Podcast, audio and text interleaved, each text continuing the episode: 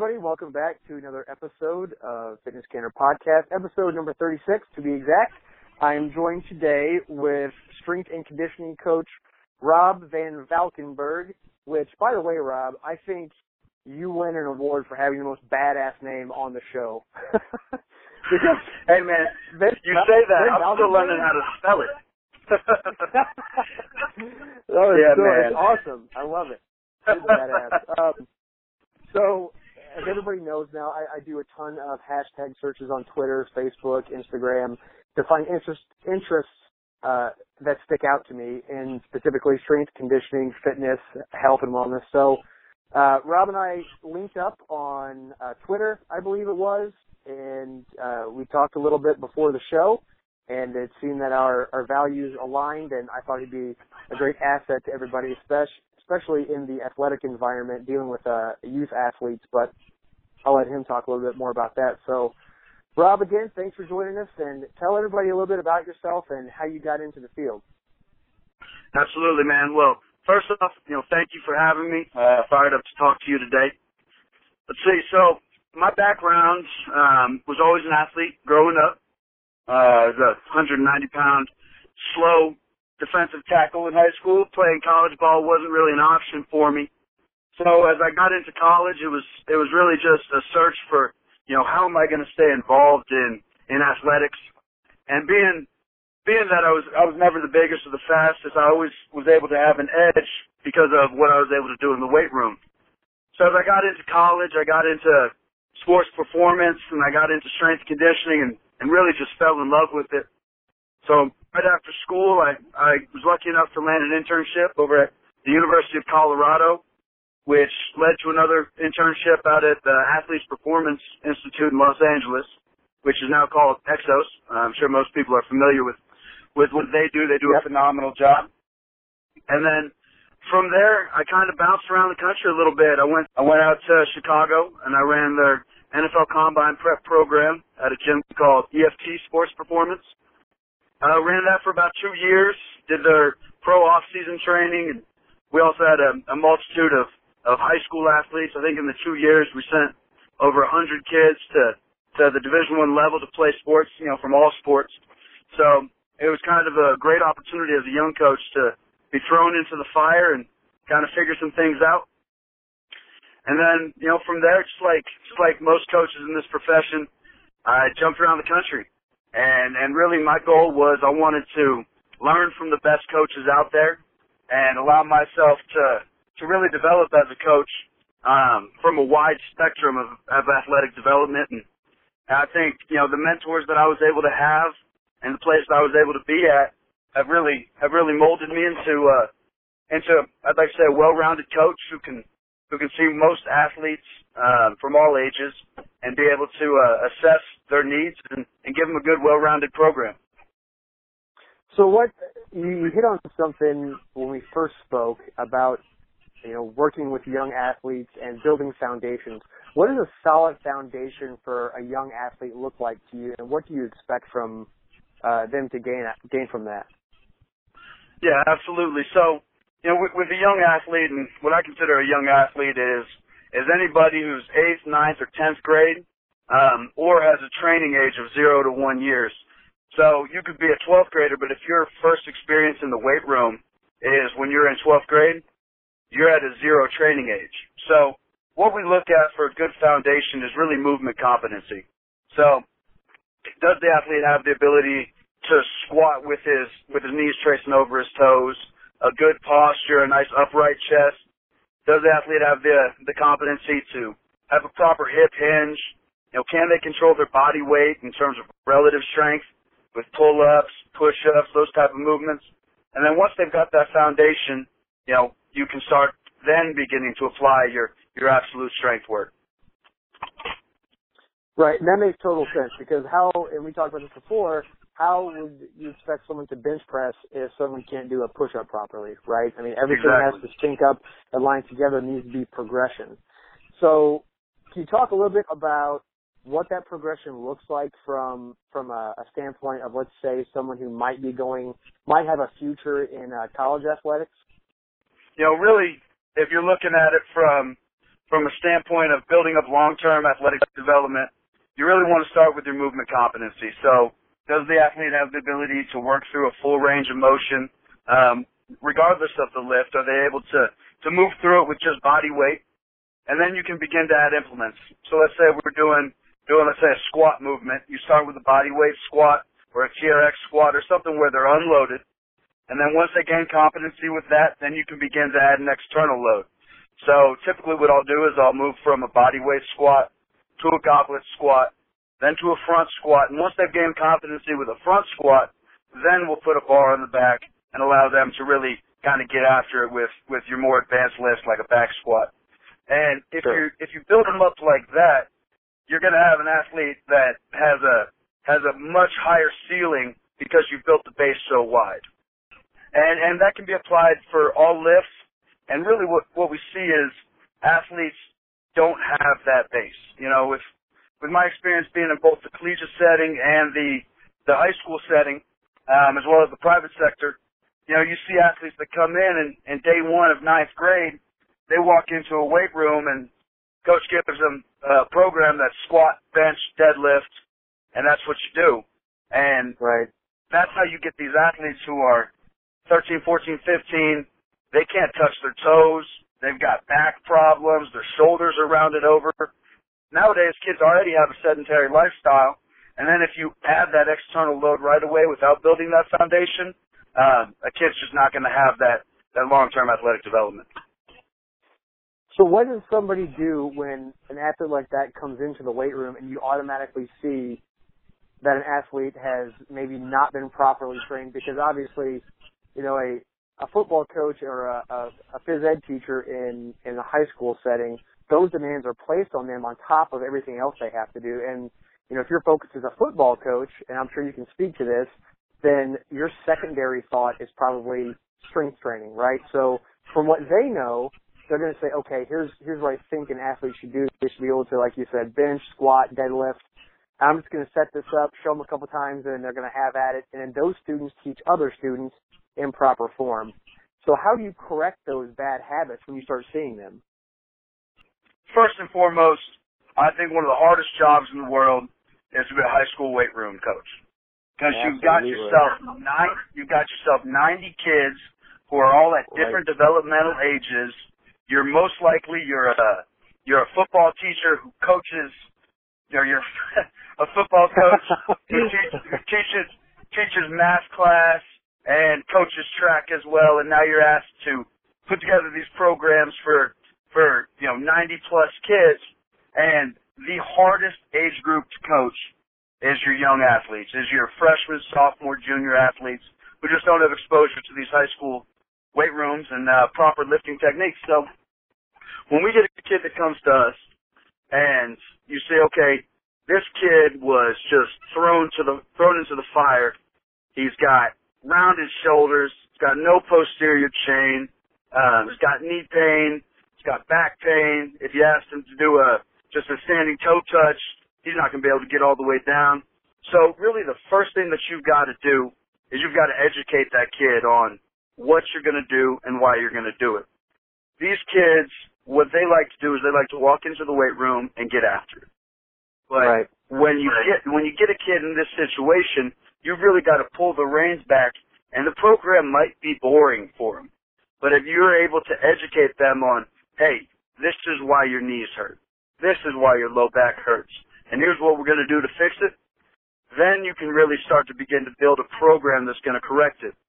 And then once you've got the kid that, that buys into what you're going to do, really, I believe in starting it with mobility. I always use a functional movement screen to kind of allow myself to to see exactly what's going on with the athlete. And then from there, you know, we'll build a program. Um, know, corrective exercises is kind of the hot, hot term now. Um, we'll give him some corrective exercises that a lot of times are going to attack that hip complex of his adductors, of his glutes, of his thoracic spine that are really limited in his motion. And then once we get that built up and he's able to begin to, to move naturally and you start seeing a postural change in him, um, then you start building up that external load, and and once you do that, man, if you've got a kid who who's had so many movement problems and has seen so much pain, that once you once you get him moving right and lifting weights the right way, um, you're going to get a completely different person. You're going to get a completely different athlete. Well, that's going to transfer directly to their sport of choice too, right? I mean, it's all of a sudden, if it if they're in a three point stance, for instance, and they're having problems, you know, dropping their hips and keeping their chest up, and all of a sudden they can do that, and that makes them a better a better athlete on the field, then that's a win win. Yeah, no question. You know, the uh, the thing of it is, is is no matter what sport you play, every athletic sport is movement based, right? Like yeah. Buddy Morris, the head strength coach for the Arizona Cardinals, has got the famous quote, "If you can't move, you can't help us." Right? So yeah. you can walk in any in any collegiate weight room, and I've coached in them. You can watch in any collegiate weight room, and the strongest guy on the team, chances are he's never going to play, right? Because right. he can't move. He, he can move weight. He's strong, Going to look great on the highlight reel in the weight room. But if you ask him to play with leverage, ask him to get down in, like you said, a three-point stance, or be able to uh, to cut, absorb force, and fire out rapidly, they're just not going to be able to do it without having that that proper range of motion, that proper joint stability, and uh, that proper mobility. So let's say now you've got that that ideal athlete that that is bought into your program, and we touched on this a little bit, and I'll let you speak to it. But how do you, since you've educated that part uh, of one aspect, how do you educate the parent? Yeah, so um, just like we talked about educating the athlete, it's just as important to educate the parent because every single kid, their parent looks at them and says, "I got a first round, no question." Right. And these, these parents, they they mean so well, but a lot of times they push so hard that you've got to kind of sit back and talk to them and say, hey, I've got your kid for four hours a week. Now, in these four hours, we're going to do a lot of work and we're going to correct a lot of things. But if in the if in the other seven days of the week when he's not with me, if he's not doing his correctives when he's home, if he's not eating right, um, then what we're doing is pointless. And so you've really got to work with the parents, and and a lot of times it's you know, the brothers, the sisters, their club coach, all the other influencers with these athletes, you've got to work with them to, to educate them on, hey, I'm here to help this kid. Here's what mm-hmm. we're doing. Here's, here's why we're doing it. And here's what you should expect to see. And, and once you get the kid bought in and you get the parent bought in, then it's like you got yourself an assistant coaches with the kid all the time. Uh, oh, it's a really you know, good way to put it and and we see it with with all the athletes that we've got. If if you get a parent bought in, then the parent's gonna make sure that the kid's eating right. The parent's gonna make sure that if you've got a kid who who's got to do extra work at home, the parent's gonna make sure that it happens. Because I mean, a lot of times when I was that way at, at 14, if I got extra work, I'm probably gonna do it two days a week, right? I'm not gonna do it every day like I'm supposed to. If you've got another parent who's riding them and holding them accountable, then uh, then you're really going to see a lot more of a performance improvement. And I, I really like what you said about how you got like an assistant coach with them all the time. That's uh, I think I think they a, parent might see themselves as a head coach. You give them something to like, look, here are the expectations. Here's what we're going to do. And here's what you need. Here's what we need from you. And so you build that relationship with them, which is huge because you have the relationship with the, the student, and then their parent becomes part of that relationship, and it's crucial. Um, now I haven't trained as many, as many athletes as you, but the ones I have trained, I, I've seen I've seen one thing or the other. I've seen a parent like, look, I don't know what I'm doing. I don't want to know anything. Just do what you have to do with them, and that's it. And I've seen the opposite yep. side where, which is which is great to a certain point, but you want a little involvement. But then I've seen the opposite side where it's like, hey, uh, yeah, I watched your workout and I noticed that uh, you didn't do any, uh, you didn't do any Olympic lifting. How come? You know, you should you should yeah. be doing X, Y, and Z. And then it's kind of the breakdown method of explaining your philosophy and principles. And you do you have any tips uh, to maybe help some other coaches that are that are dealing with those kind of parents that might not know exactly what to say or do? Do you have any advice for them? Absolutely, man. And it's uh, it, it's always tough, right? You get like you said, there's two types of parents. There's the hands-off parent, and then there's that overbearing parent who knows everything. Um, and it's about kind of meeting that parent where they are. If you've got a parent who is just, here's my kid, take him, fix him, I don't want to hear about it, then you've got to kind of figure out, you know, what what's the motivation for this parent? Number one, they want what's best for their kid. Number two, they're probably spending a lot of money to send their kid to you. So what I've done in the past is, hey, you know, I'm, I've been working with little Ricky for for you know the last couple of weeks, and you know we're seeing some good improvements. But to be honest with you, if, if he's not doing his extra needs work at home, it's kind of a waste of money, right? I, yeah. I love working with him, but you're kind of wasting your money if this kid's not if this kid's not doing what he needs to do at home. So, hey, would you mind just just making sure that that every night he does this wall stretch series? And then when if with that overbearing parent, a lot of times that's an educational process with the parent. Like I've had a kid just last month. Kid's got a torn ACL. He's five months post surgery, and we're just getting him back into into a little bit of lateral movement. So the dad wow. comes and watches. Dad comes and watches the session, and you know when you can kind of look over and you see that dad's eyes just beating down on you?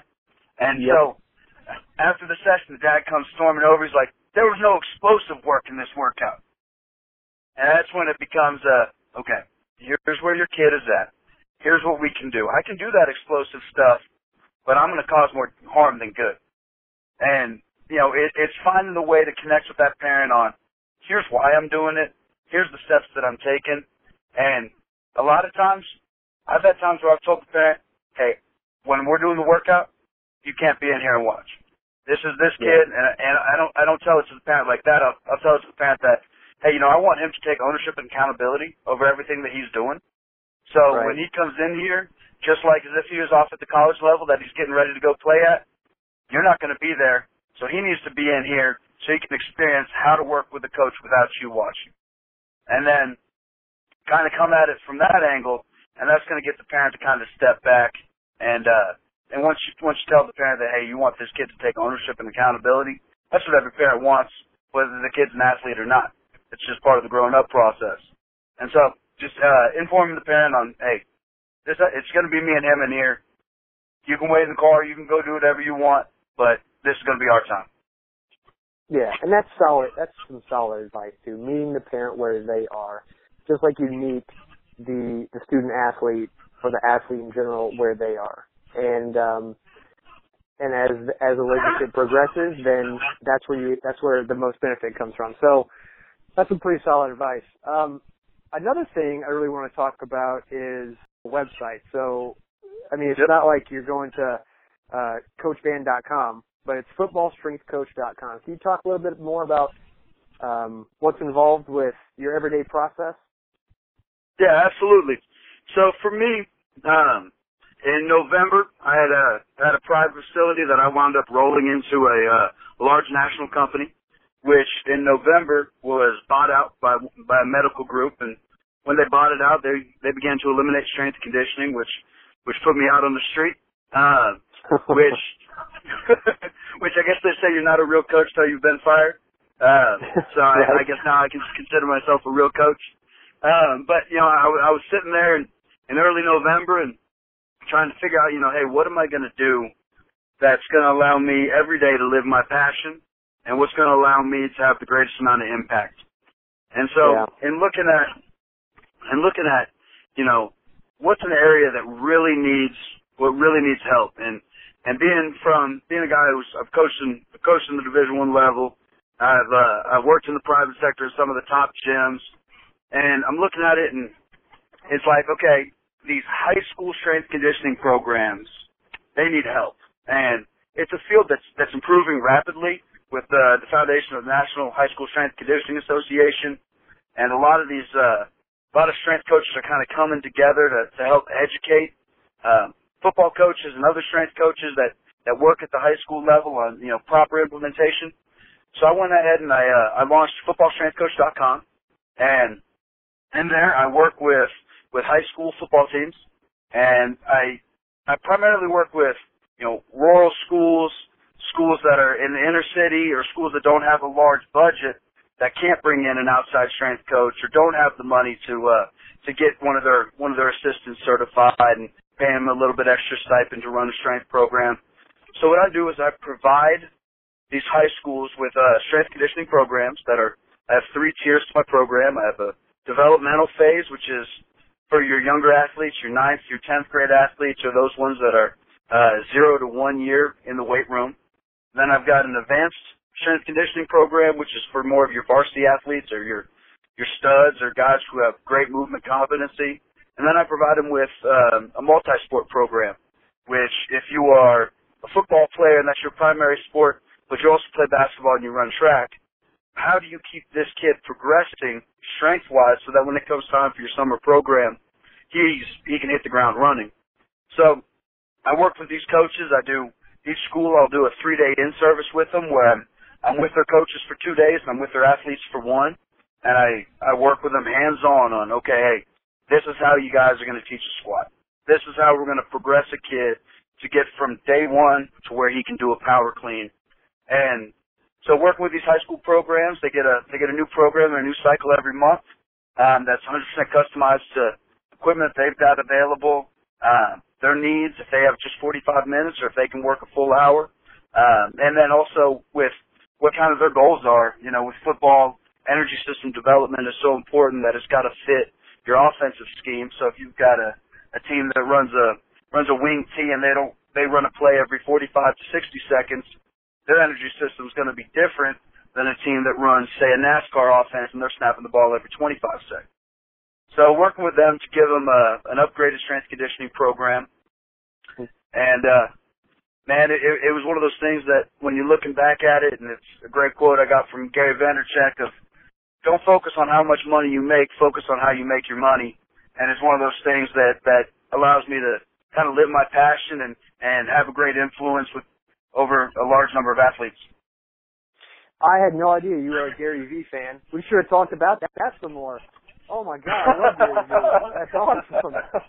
I'm a huge Gary Vee fan. Yeah, do do what you love and forget everything else. Focus on your strengths and forget exactly. everything else. And I think that I mean what that, that's why I wanted to bring that up because what you're doing with that is, is so awesome. And what what I know you don't want all the attention, uh, no coach does, but what that program is doing for the kids involved and families involved is so impactful. And strength and sports should be available to everyone, and and it shouldn't be you know limited to the schools that have the money and have the the uh, the access to it, unlimited access to it, because the athlete has the opportunity to play, and in order for them to play, they need to get strong, and strength reaches every other aspect of the kid's life. And I think that absolutely uh, that goes that goes a long way, man. Um, and I I applaud you for it. And I think uh, a lot of people, and especially a lot of coaches, can can also respect that. Uh, I know you got some other stuff going on today, and I really appreciate taking the time to educate people and let people know uh, what you're all about and stress the importance of strength training, Rob. So, uh, Coach, I hope you have a great day, and we'll talk to you soon, okay? All right, man. Thank you very much. Good chatting with you.